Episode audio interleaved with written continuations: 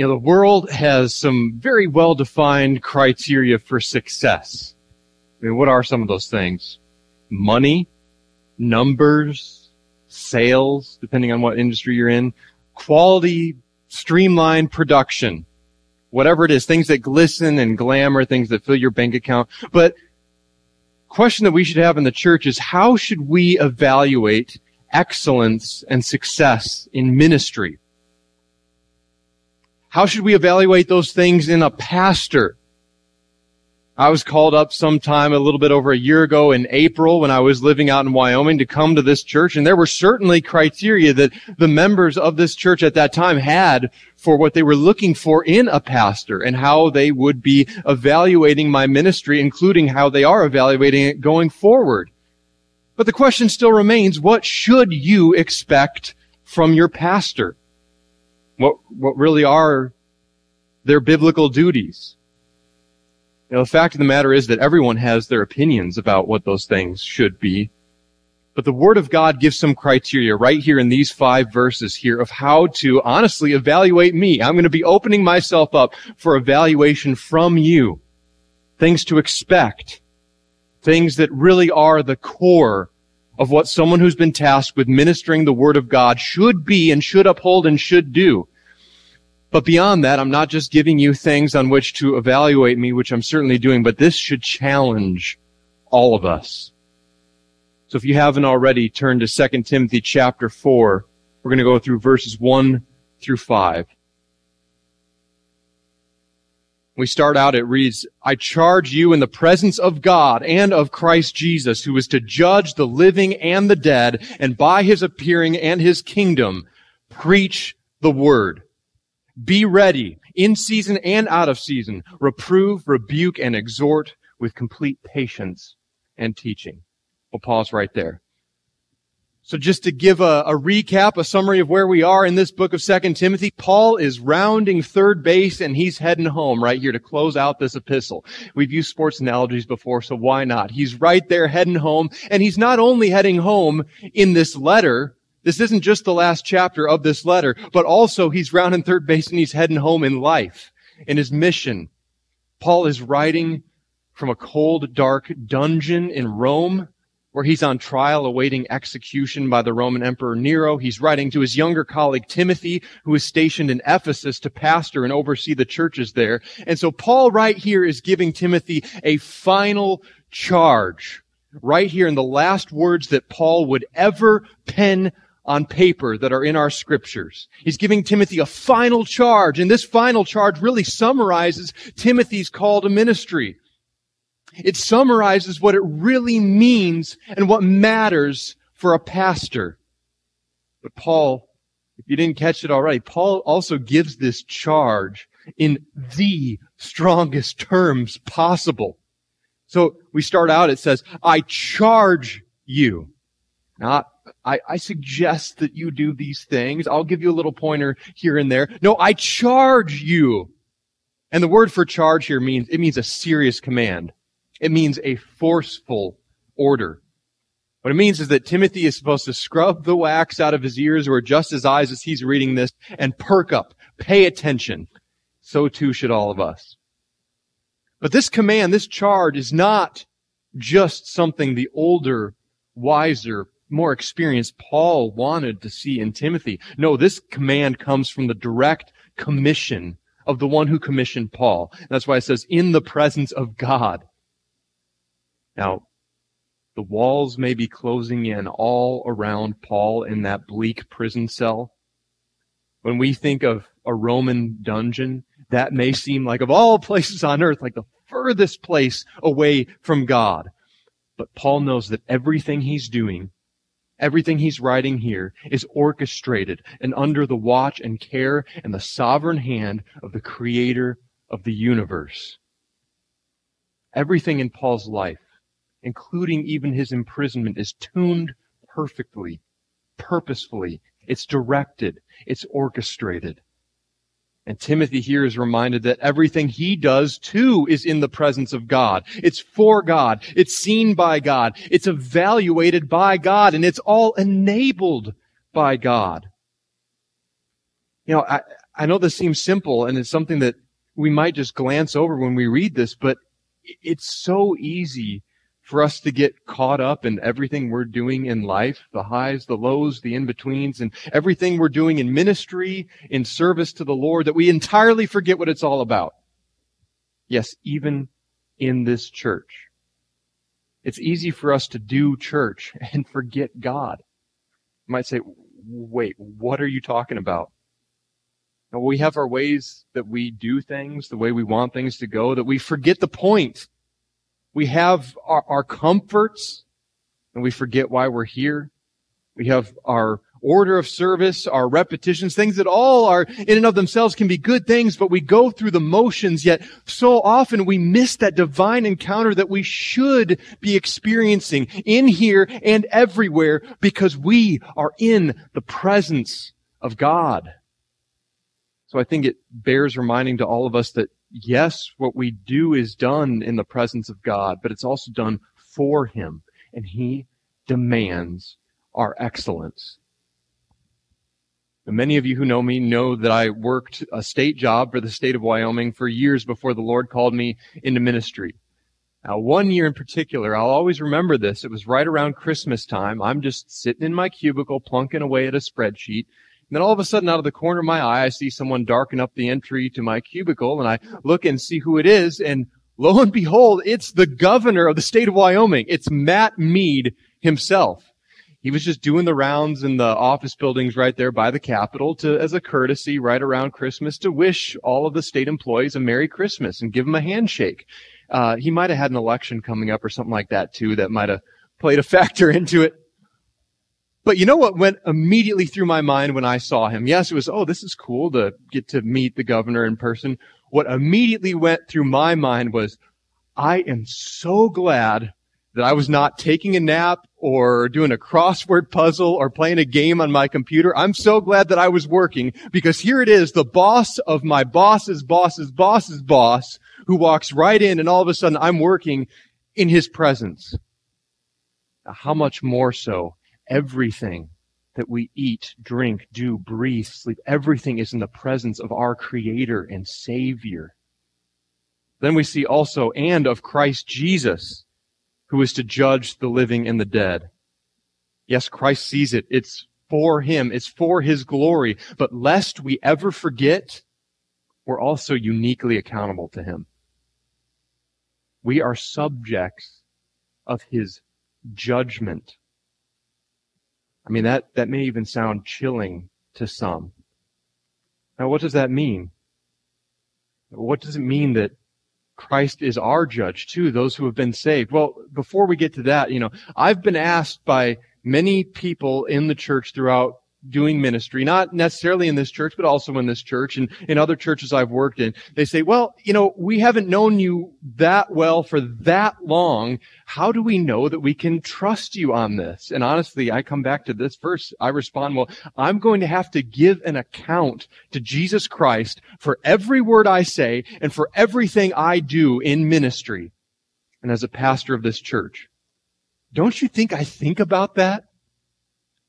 James chapter 1 verse 1 says, James chapter 3 verse 1, excuse me, says, Not many of you should become teachers, my brothers, for you know that we who teach will be judged with greater strictness. Now look, I, I do care deeply about the feelings and the opinions of all of you, that all of you have toward me. I, I hope I make that clear to you. But you know, I, I want to glean the, the sentiments of this church and learn how I can best lead and serve the people that the Lord has been brought here. But no offense, don't take any offense here. I care a whole lot more about how Christ the judge will judge my ministry when it's complete than how any other person, including even people in this church, will judge and evaluate my ministry. But we go back, what does that mean for a believer? That Christ will judge us? Well, the Bible gives three different types of judgment that Christ will conduct. The first is the Bema Seat judgment, and that is a judgment of believers, exclusively for believers. And we have the sheep and the goats judgment where believers, the nations are judged and believers will be separated out from unbelievers. And then there is the great white throne, the final judgment, which is of unbelievers. So in the context of a genuine believer, Christ is not going to be judging you based on whether or not you have salvation and see if you do. No, He's already accomplished that for you. But He will judge you based on what you've done with the time that He's given you. He will judge me based on what I, I have done with the gifts and the time and the capacity that He's given me. 2 Corinthians chapter 5 verse 10 says, For we must all appear before the judgment seat of Christ so that each one may receive what is due for what he has done in the body, whether good or evil. You know, when I think about this, we spend so much time worried about what other people think of us, don't we? Keeps us up late. We fret about it. Maybe some of you don't struggle with that the way that others do or the way that I do, but so many pastors too are preoccupied with what is their congregation going to think of, of me or about this or mm, even more so, what is the outside world going to think of us? No, this is the judgment that we should be concerned with. This is the judgment that we should concern ourselves with, and Christ is the standard, the only judge that matters. It's not a court of public opinion, it's a court of divine righteousness. And that is the judgment that we should be concerning ourselves with and motivated by. So a pastor is not ultimately accountable to a denomination, to a board, or even a congregation. I mean, those things all may be helpful to keep a pastor accountable, and I'm accountable to all of you in many ways, and many of you hold me accountable. The elders of this church hold me accountable. But I'm ultimately accountable to the one who will one day judge the living and the dead. And so are all of us. 1 Corinthians 4, 4 through 5 says, For I am not aware of anything against myself, but I am not thereby acquitted. It is the Lord who judges me. Therefore do not pronounce judgment before the time, before the Lord comes, who will bring to light the things now hidden in darkness and will disclose the purposes of the heart. Then each one will receive his commendation from God. I mean, just, just imagine with me for a moment if we lived our lives with Christ's evaluation of us at the forefront of our minds instead of the opinions of everyone else. Just imagine that. But Paul continues this charge to Timothy in the presence of God and of Christ Jesus who will judge the living and the dead and by his appearing and his kingdom. Now, are you getting a picture? We haven't even got to the charge yet that Paul is giving Timothy, but do you have a picture of how serious this charge is, this command? I mean, Christ's kingdom is coming. The king is returning. I mean, what a motivation for whatever Paul is about to charge Timothy with. What a motivation for our work for the king. So Paul has prefaced the actual charge he's about to give Timothy, and he's prefaced it under the enormous, weighty, lofty preamble that we just walked through. Now, what does he actually charge him with to do as a pastor? Verse 2 says, Preach the word. Be ready in season and out of season reprove, rebuke, and exhort with complete patience and teaching. So let's start out with that first part there. It says, preach the word. I don't think that that part is a surprise to anyone. Of course, a minister's commission is to preach. I don't think there was anyone in here or anyone who's ever been a part of a church or knows anything about churches that think that that's not something that a pastor is supposed to do.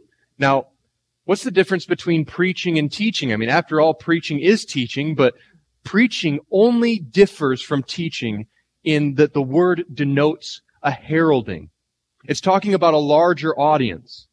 So the word for preaching is the same word for when someone would come into a town and say, hear ye, hear ye, listen to this. It's a proclamation. It's given into a larger setting to a wider audience. But just like teaching, the content is to be the same. You know, often when we read this verse, we may focus on that first word, the preach part, but not the next two words. What is a minister supposed to herald? What are they to preach? And that is the Word, the Bible, the whole counsel of God. If what you're hearing from a pulpit is not squarely rooted in the Word of God, then it is not faithful preaching. No ifs and or buts. If what you're hearing from the pulpit is not from the Word of God, then it is not faithful preaching. I mean, this is the reason why you will only ever hear me do expository preaching messages. Verse by verse, chapter by chapter through books of the Bible. That's the only reason why, because I'm commanded to preach the Word. Not what I want to cherry pick and pick and choose out of the Word to somehow formulate an idea or a thought for you guys to lift your spirits. No, God has something to say to us in His Word. God has something to say and you are much more benefited by me breaking down what God is saying and explaining what it means than by me cherry picking parts and pieces of the scripture to fit what I'm trying to say. So preach the word. Preach the word, even the parts that you or I may, may find uncomfortable. Preach the word, especially the parts that really challenge us and the idols in our hearts preach the word, even in the things, especially in the things that go completely athwart our culture that has rejected God. Preach the word. After all, just a few verses back in last Sunday's message, we covered it. We see that the word is breathed out by God. The word is what makes a man of God equipped and ready for every good work. So if you're not hearing preaching from the word, if that's not what you're getting, then your pastor is not equipping you. At best, they might be entertaining you. At worst, they're boring you to death.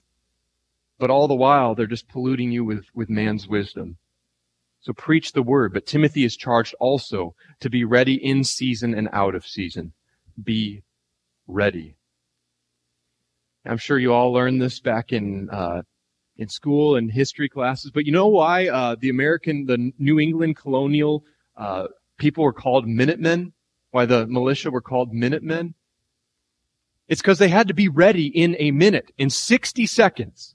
Anytime there was a war threat from the British, they had to be able to respond ASAP. So whether they were eating or sleeping or resting, they had their gun nearby. They had all their provisions nearby. So whatever needed to be done at that moment, they would be ready to jump and to answer the call.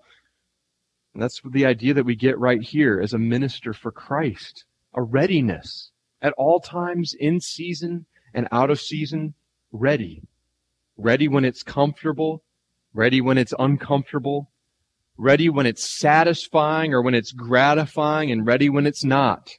Ready, of course, also when it's in vogue, when it's popular, and when it's not. So I guess the question is, when should a pastor be ready?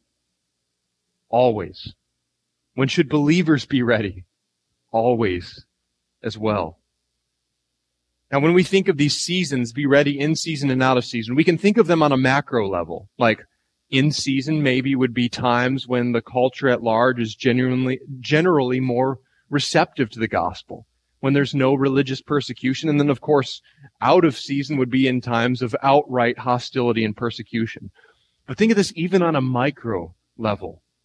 On a micro level, it's certainly a lot more in season to encourage someone who needs to be lifted up than to rebuke someone who's living in unrepentant sin.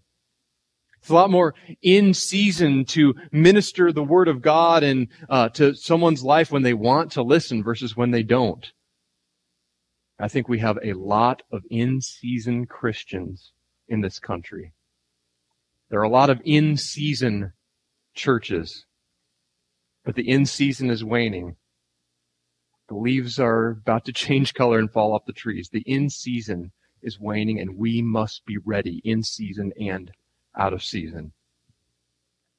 But in addition to preach the word and to be ready, we see that Timothy is charged as a pastor to reprove, rebuke, and exhort here in verse 2. Now, before we break these down, I want to give a few observations.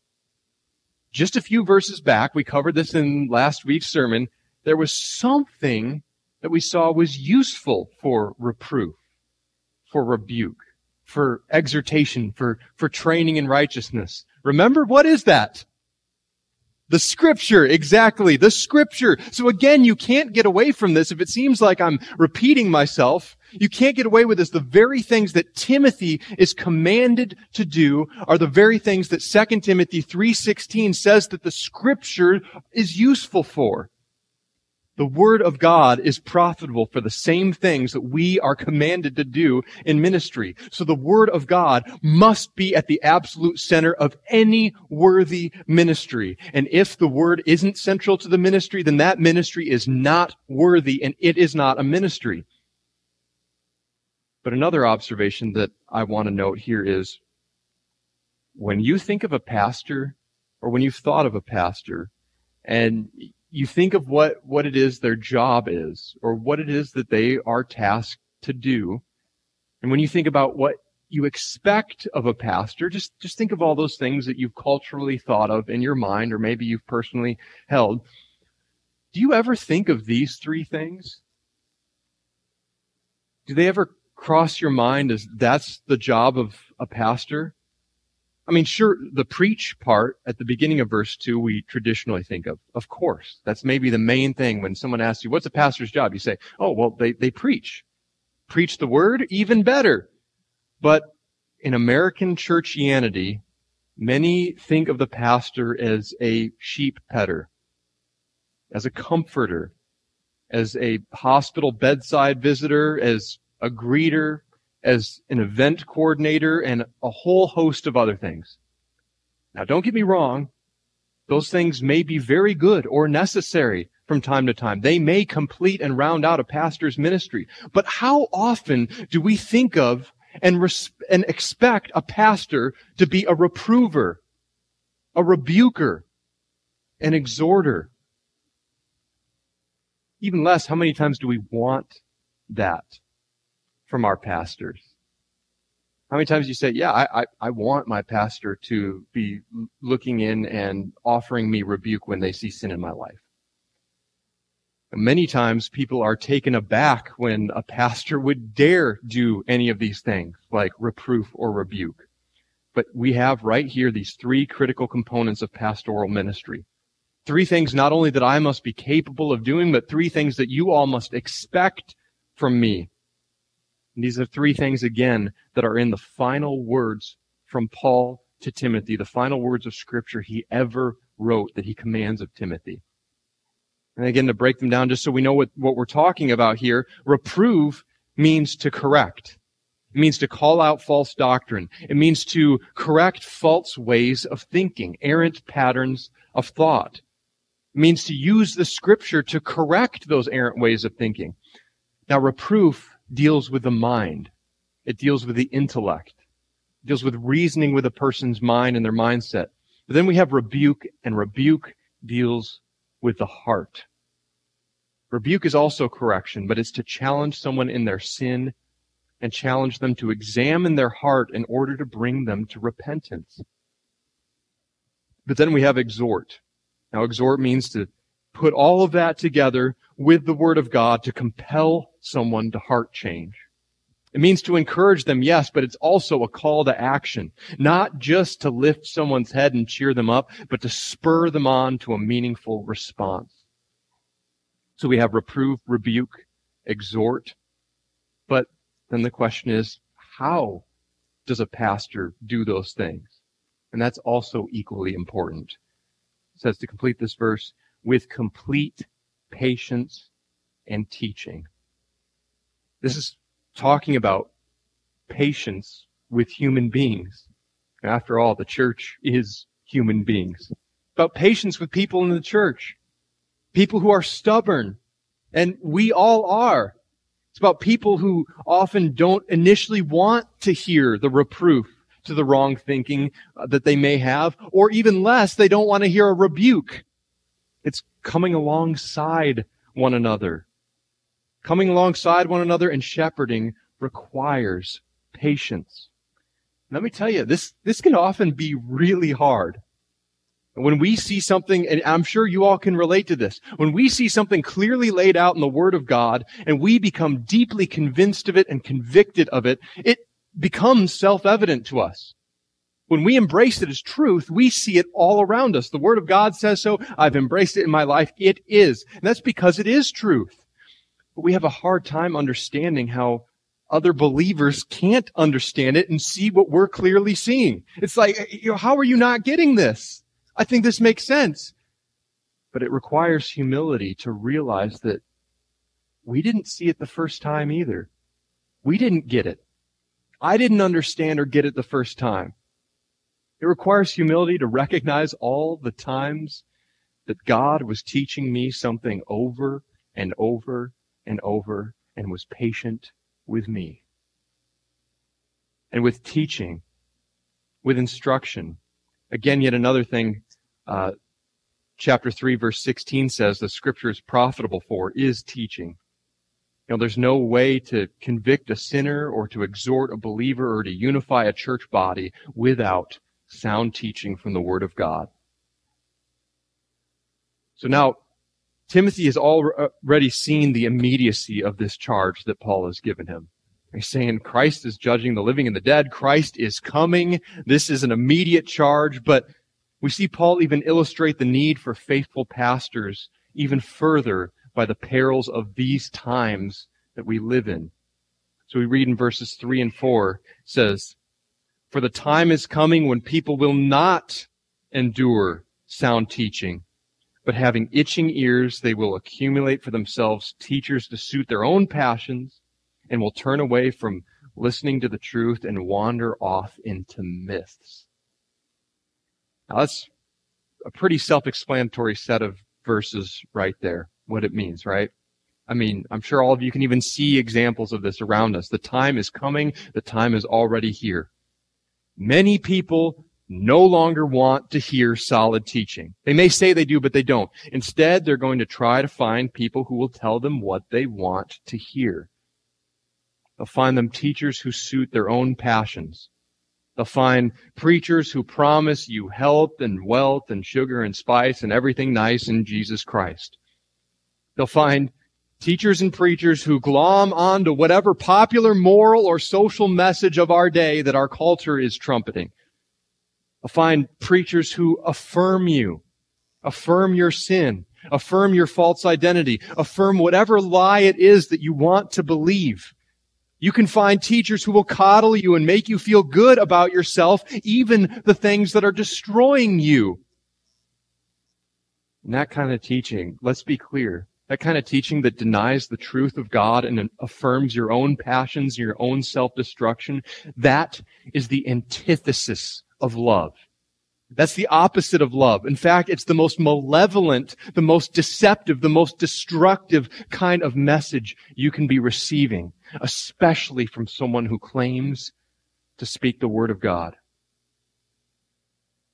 But it's important to remember that God measures success and excellence in very different terms than humans do, especially in ministry because I mean, there are very large churches. There are denominations with tons of money, even here in Madison, that are large and they're full of money and full of people because they tell people with itching ears what they want to hear instead of what they need to hear. You know, it's in our flesh to want our ears to be tickled. It's in our flesh to want to be affirmed in everything, even the things that are destroying us. And we don't always like that personal trainer or that dietitian who looks at us and tells us that we're unhealthy and we need to shape up, right? The world wants to listen to influencers and politicians and celebrities and teachers and even preachers who affirm them by telling them what they want to hear. But the Bible is clear. It tells us we're sick. It tells us we need a Savior. If you only want to hear what you want to hear instead of the truth and what you need to hear, then you will find someone who will tickle your ears.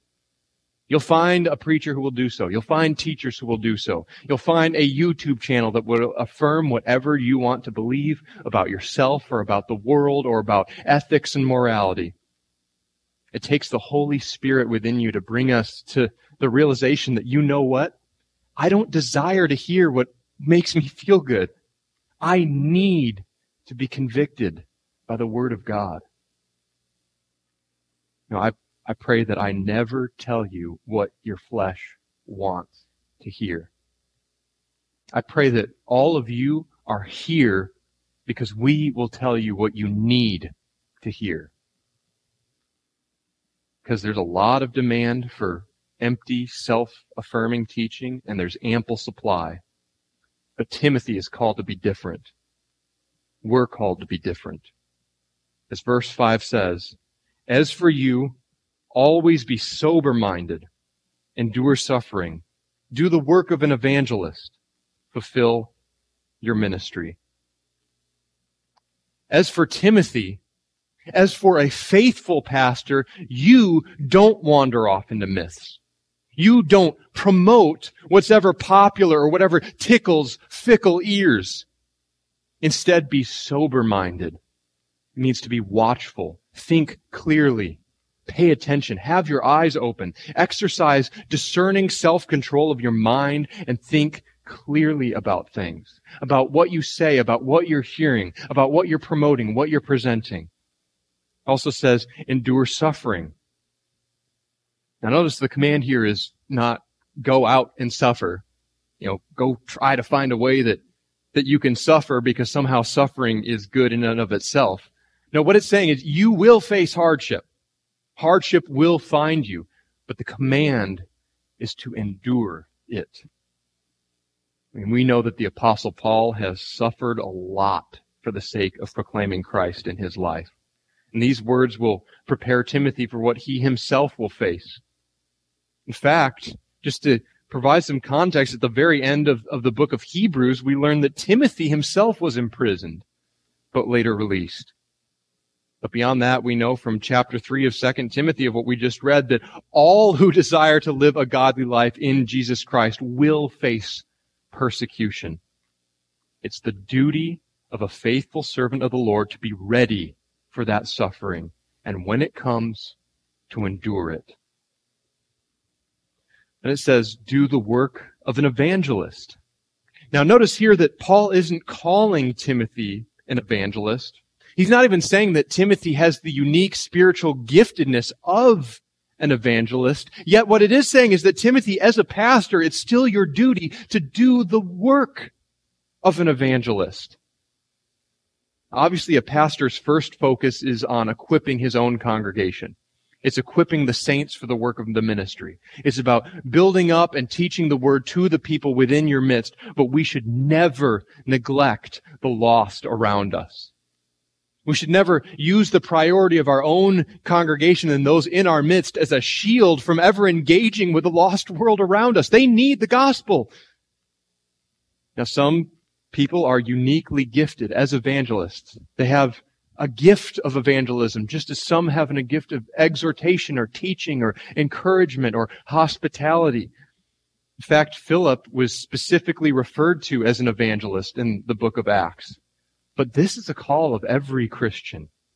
It's a call especially of a pastor leading by example to be a witness for Christ, to be ready, as the scriptures say, to give a defense for the hope that is within us. And it's the job of every faithful pastor to, when the time allows, to faithfully proclaim the gospel of Jesus Christ and how man can be saved by belief in Jesus Christ and his atoning death on the cross for our sins and his resurrection. But then it says, to bring it all on home, fulfill your ministry. Fulfill your ministry. That's a pretty broad term, but it is just saying do what needs to be done.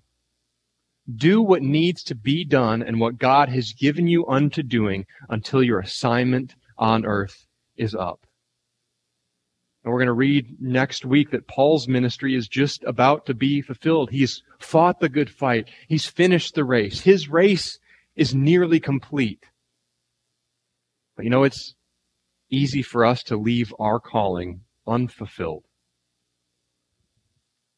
It's easy to be sidelined by discouragements, by setbacks, by apparent lack of progress, of not seeing things going the way we thought they would go of course, by trials and hardships and things in life that get in our way, and of course also by fear, by criticism, by negative thinking, and of course as well by all the distractions of the world, the cares of the world, the joys and pleasures of the world.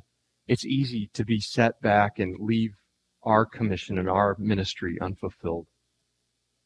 But it's important to remember, just as I started out, that the world's standards of excellence are so different from the standards of the one who created the world. Instead, we are called to be faithful and to fulfill what God has given us to do in the time that He's given us. Today, this afternoon, this week, this year, for the rest of your life until your race is complete, until He returns or He calls you home to glory. Let's pray. Lord, we thank you for your word.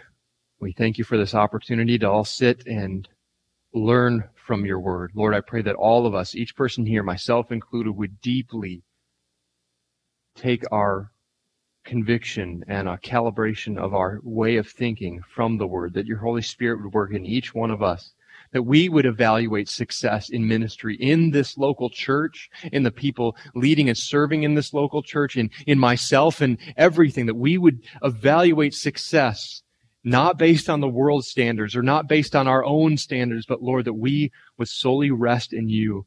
And at all times remember that it is Jesus Christ who will judge the living and the dead. And with our eyes focused on Christ, with his evaluation for us at the forefront of our minds. Lord, give us the energy and the strength. Spirit, enable us to do the work that you set before us to do today, tomorrow, this week, this year, until you return or call us home. We give you all the glory. In Christ's name, amen.